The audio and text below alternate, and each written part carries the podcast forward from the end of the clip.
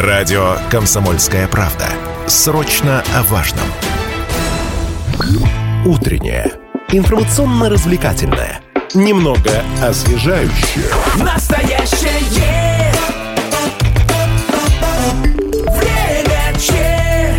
Возвращаемся в эфир с новой темой. Завтра, 14 июня, отмечается День работника воспитательной службы уголовно-исправительной системы в России.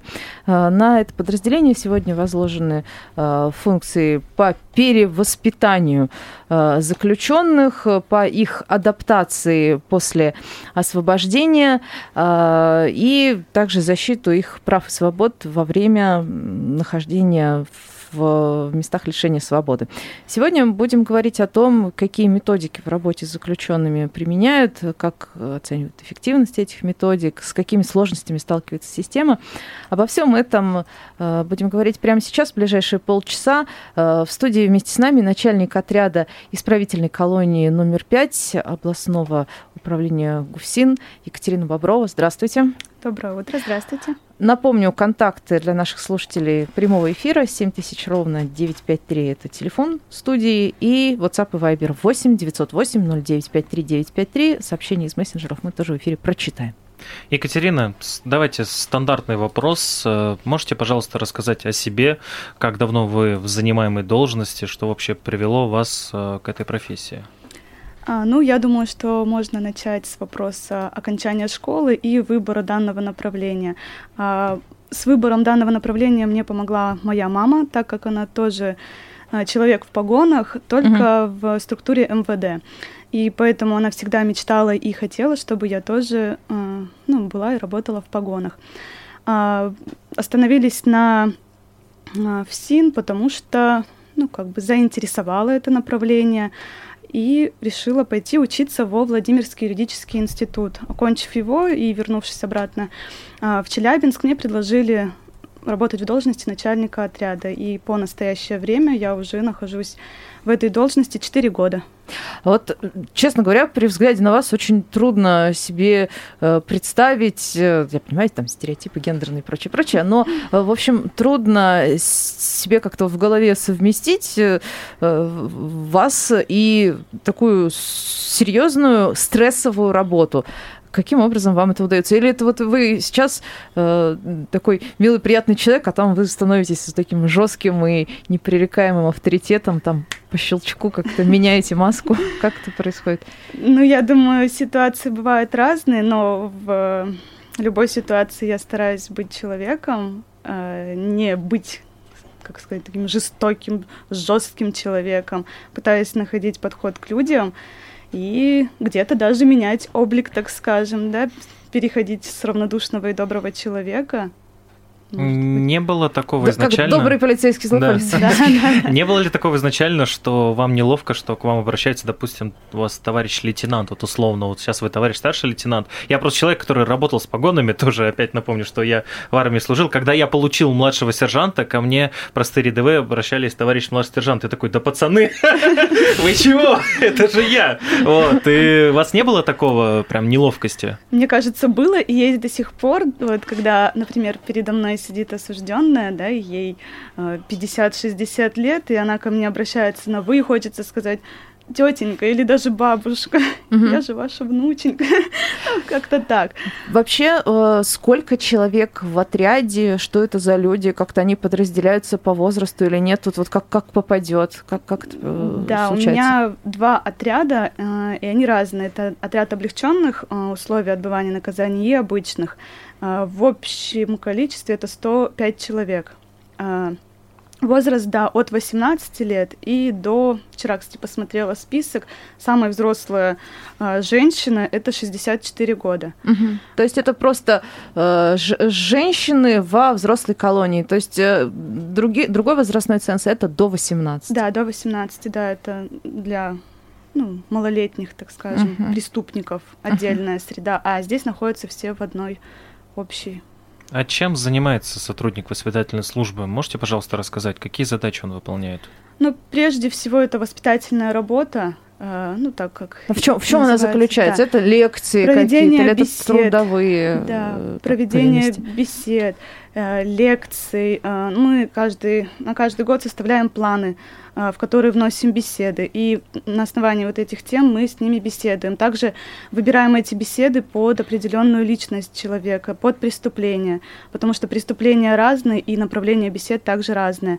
А, также проведения каких-либо мероприятий, да, то есть у нас активно развивается культурно-массовая деятельность в учреждении, это проведение... Да, конкурсы бывают самые разные, там конкурсы красоты, конкурсы да, пения, чего только да, нет. даже мисс УИС у нас есть конкурсы. Выбираем... А УИС это что?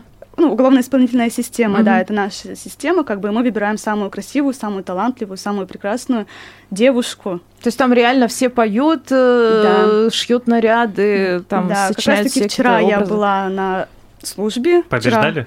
Вчера, да, вчера был праздник, как раз-таки победил мой второй отряд. А, ну, вчера был День России, и а, был конкурс как раз-таки песни про Россию. И все осужденные красиво наряжались в веночках, в сарафанчиках, кто-то в форме, кто-то там с автоматами. Даже и, так? Да, и очень красивая была постановка, и мы определяли места. А вот вы упомянули о том, что есть э, люди, которые в, в облегченных условиях, э, как бы вот заключения находятся, есть в стандартных. То есть это, я так понимаю, зависит от тяжести совершенного преступления. Это, это так? Или Нет. это от э, отбытого срока? Как Не это совсем так, да. Я поясню. А, человек, когда приходит, э, ну, поступает к нам в учреждение, он попадает на обычные условия отбывания наказания. В процессе отбывания наказания, если он себя зарекомендовал себя? с положительной стороны, заинтересован в скорейшем условно-досрочном освобождении, э, есть такая возможность перевод в облегченные условия отбывания наказания. Это условия, которые уже максимально приближены к свободе, к домашним условиям, то есть там два этажа свободно, э, больше квадратура дается на каждого человека комната воспитательной работы, то есть у нас там телевизор, животные, рыбки, хомячок, попугай, все в цветах, все в зелени у нас. То есть это условия уже близко приближенные к домашнему уюту, так скажем. А вот какими личностями и профессиональными качествами должен обладать начальник отряда? Потому что, ну, если верить там стереотипам, если вот мы смотрели фильмы, что такие люди, с которыми вы работаете, они не совсем склонны на диалог, и там совершенно можно... По крайней мере, не все, да. Да, да, да. да. То есть можно получить э, то, что огрызаются люди. Вот какими качествами должен обладать человек? Ну, у меня уже не раз задавали этот вопрос. Я всегда говорю, что человек, который работает с данным контингентом, он должен обладать прежде всего человечность. Ну, вот это вот для меня первый такой признак человечность, потому что у кого-то у кого-то есть такое понятие, что это преступник, это осужденный, это уже не человек, да.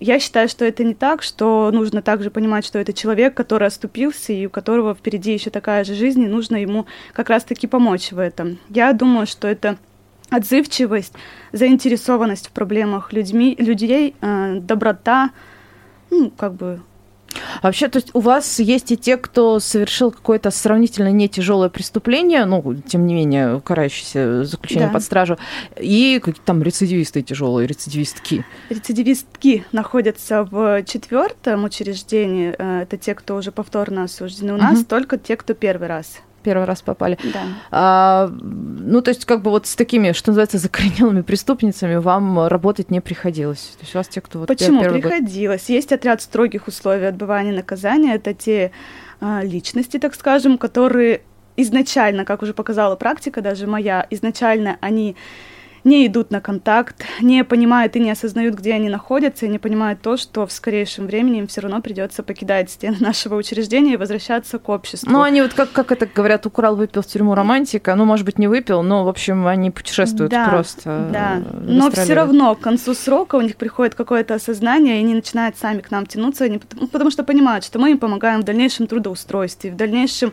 а, каких-то решениях бытовых их вопросов, и им все равно приходится идти к нам на контакт, и как бы видно это эту самоотдачу и их заинтересованность в общении с нами. То есть хороший коп прям и такая методика работает. Да, да, да.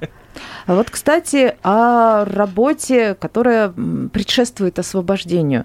Это же такая штука, эм, это, ну, помимо того, что, понятно, это стресс, там угу. это время переоценить все на свете и там соответствующая э, метка там в документах. Тюремное заключение – это очень меняющая жизнь история. Да. Но потом нужно как-то возвращаться к обычной жизни, и вот этот перерыв, он, конечно, еще добавляет сложностей. Каким образом готовят к освобождению и к восстановлению в социуме людей? У нас э, перед освобождением за полгода начинается э, такой период, как школа подготовки к освобождению. И как раз-таки на этом этапе решаются вопросы дальнейшего трудоустройства. Э, мы и с помощью отдела группы социальной защиты осужденных. Мы взаимодействуем с, раз, ну, с различными структурами, подразделениями, которые на свободе и пытаемся найти место, например, э, жительства, если человеку некуда идти, место трудоустройства свободные где-то, вакансии, например, на швейных фабриках, так как у нас в учреждении активно развито трудоустройство по э, шьют, шить, шьют да, угу. шьют. И поэтому иногда даже к нам запросы поступают на то, что нужны швеи в случае освобождения, в случае, э, ну, если у человека есть данная специальность, то, что обращайтесь к нам, и мы этим помогаем. Вот. Также проводим беседы, рассказываем о каких-то новшествах и нововведениях, которые прошли за период, пока человек находился в местах лишения свободы, как бы, ну, готовим всеми силами. Ну, первое, это вот первостепенно, это трудоустройство и место жительства. Конечно, решаем эти вопросы. Вот вы сказали то, что вот люди освобождаются. Вот когда они все-таки находятся под стражей, как начальник отряда может стимулировать э, правопослушное поведение осужденных? То есть, я знаю, там есть свидание, Мгм, то есть, да, может быть, отпуск за пределы учреждения, что еще может Опять же, да, быть? условия Да. э, такие более Да. комфортные. Да, конечно, вы уже сказали то, что это дополнительное свидание, когда м, родственники приезжают. Конечно, есть и стимулы, и интерес э, увидеться чаще, да, например, э, не шесть там раз, а восемь раз э, за год со своими родственниками. Отпуск, да, у нас тоже это активно сейчас применяется. Вот, как раз-таки месяц назад освобожден, осужденную освобождала условно-досрочно, но перед этим она сходила в отпуск, побыла, как бы сказать, уже в среде а, такой жизни, которая будет впереди у нее. И также еще а, видеопереговоры у нас появилась новая такая. По скайпу можно? Да, это тот же скайп, то есть висит у нас маленький экранчик, они вводят номер родственникам как по скайпу, как по. WhatsApp звонят, и они общаются напрямую со своими родственниками. Это часто такое можно вместе? Это тоже как мера поощрения, только положительно характеризующимся осужденным. То есть, когда приезжает э, этап, э, когда поступают люди, вот они находятся в карантинном отделении, и приходим с ними беседовать, и как бы я говорю, да, то, что это очень хорошая связь, поддержание как раз-таки вот этих социально полезных связей со своими родственниками, очутиться и, пока, ну, и оказаться на месте родственников, рядом с ними. Они показывают дом, там, например, вот смотри, мы сделали ремонт в твоей комнате, а вот твоя собачка. И как бы сразу видно улыбку, интерес у осужденных, и я считаю, что это тоже большой стимул. Ну да, не терять связь с волей, это очень важно. Сейчас давайте сделаем паузу короткую. Скоро вернемся в эфир и продолжим. Мы продолжаем в студии Лидия Андреева и Марсель Хайрулин. Сегодня говорим о том, как и чем занимается, в в чем заключается воспитательная работа в местах лишения свободы. В нашей студии сегодня начальник отряда, двух отрядов, как мы уже выяснили, исправительной колонии номер 5 областной структуры ГУФСИН Екатерина Боброва. А, Вот мы прервались, говоря о том, а, какие методы поощрения, как бы стимулирования хорошего поведения у вас практикуются, в том числе как бы дополнительная возможность пообщаться с родственниками, и виртуально, и реально. Хочется поговорить о том, за что сидят. Вот я вообще м, такую относительно свежую как бы статистику смотрела по тюрьмам российским. Пишут, что, во-первых, а, гораздо меньше женщин, чем мужчин по тяжелым статьям, вообще, в принципе, сидит у нас. А, И обнаружила, что чаще всего сейчас вообще в любые виды колоний попадают, а, ну вот кто первый раз попадает, именно из-за преступлений, связанных с наркотиками. Вот у вас не исключение, у вас не такая же история. Да, все верно. Как раз-таки вчера, накануне этого дня, смотрела списки и прикинула примерный процент того, сколько вот из моего количества осужденных, это 105 человек, 80% отбывают как раз-таки по данной статье, это 228 прим. 1 уголовно, Уголовного кодекса Российской Федерации, это 80% за Это, наркотики. это статья распространения или торговля наркотиками? Распространение. Мгм. То есть, получается, это вовсе даже не означает, что человек сам нюхает там или еще что-нибудь Да. делает? Нет, са- сам, ну, самоупотребление это 228 статья, по ней тоже также есть часть людей, но это не такое количество и не такой большой процент, как как раз-таки за распространение. А в чем дело? Это легкие деньги или это там э, по зову сердца, так сказать? Да. Ну, вот вы упомянули, что любим, лю- любовь тут очень немалую роль играет.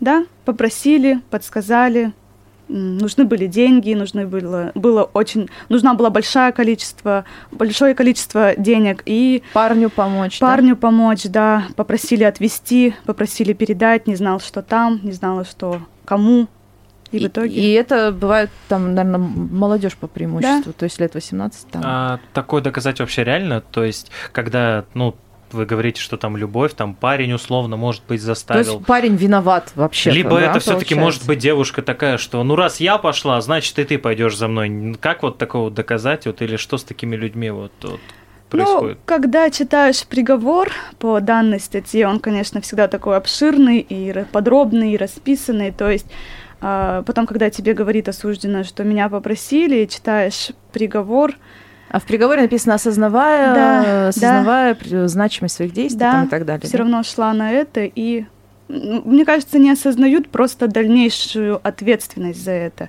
И всегда, мне кажется, у них мысль в голове, и уже не раз мне об этом осужденные говорили, что а вдруг и не поймают. Ну да, именно я а вдруг попадусь. поймают кого-то другого, но не меня.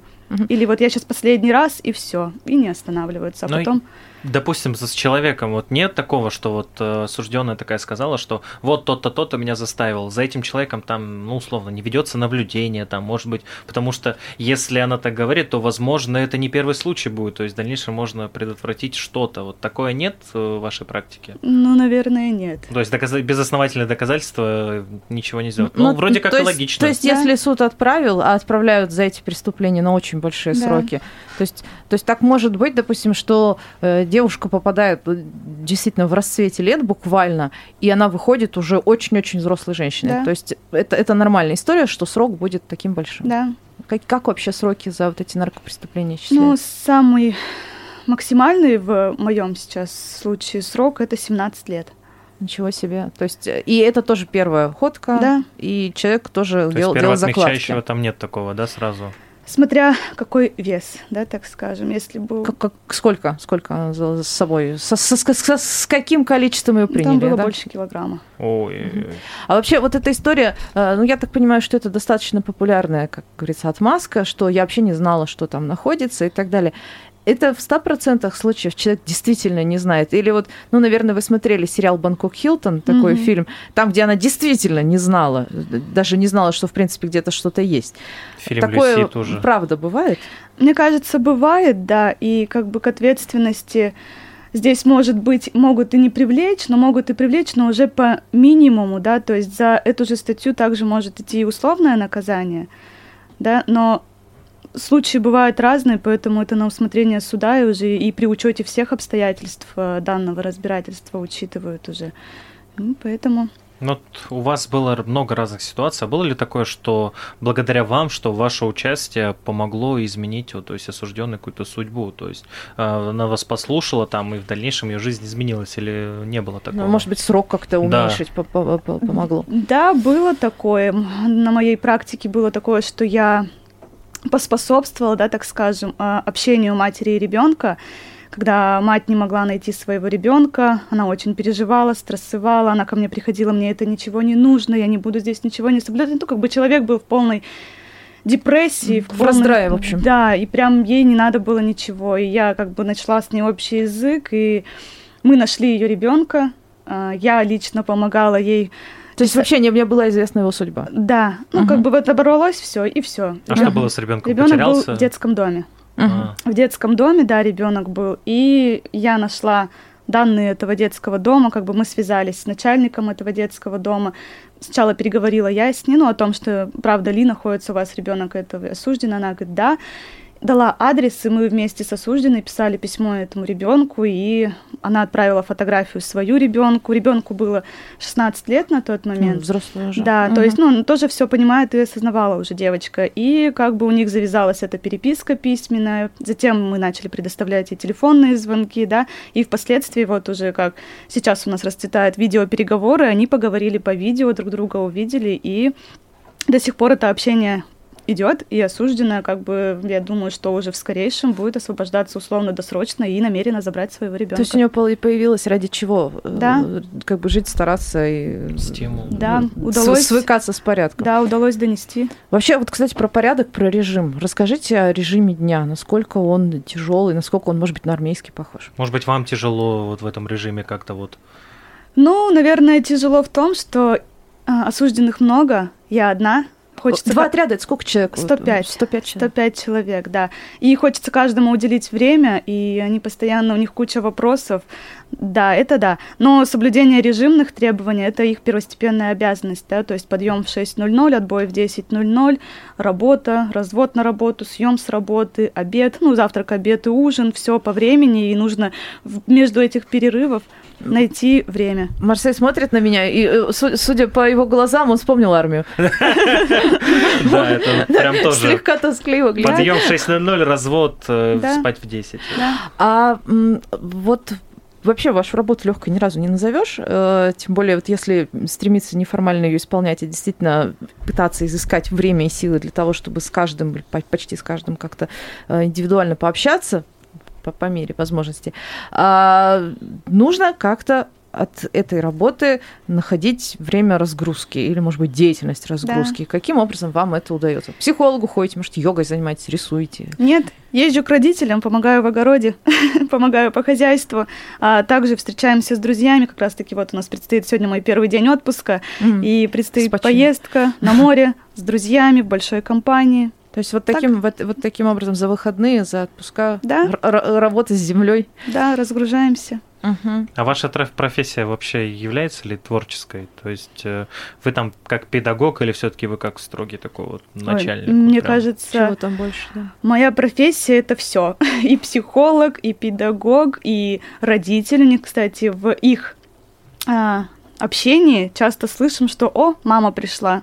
То есть они начальников отрядов называют мамами. Есть один замечательный мем просто такой, ой, мама пришла. Да. Это, это кто поймет. Да, и то есть и это мы и родители, и, и сотрудники прежде всего, и педагоги, и психологи, мне кажется, все в одном. И творческое, да, можно вот рассказать даже про то, что как раз-таки подготовка к культурно-массовым мероприятиям, также и мы, они приходят к нам со своими сценариями, а подскажите вот здесь что вставить, а подскажите, что сейчас нового на воле, начинаешь им рассказывать про флешмобы, про новые танцы, там, про тиктоки. Да-да-да, вот в отрыв, э, отрыв опять же, от этой всей повестки, вот, казалось бы, мемы, да, ну фигня, жить-то особо она как на жизнь не влияет. А на самом деле влияет. Вот Да. включенность в эту повестку, это очень важно. Кстати, как друг с другом у них отношения строятся?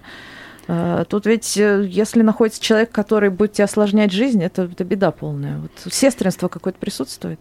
Я, да, считаю, что да, все равно есть а, а, вот эти кучки, когда суждены по интересам, да, разделяются. Но это как и в любом обществе, в любом коллективе, я считаю, что а, если кто-то что-то там не слушается, они пытаются взаимодействовать большинством, так скажем, да, доносить до осужденной и ну, как У бы, нас вот осталось секунд 30 в преддверии профессионального праздника. Что вы пожелали своим коллегам? Я хочу пожелать всем прежде всего крепкого здоровья, карьерного роста, семейного благополучия, терпения и просто удачи и успеха в нашей работе.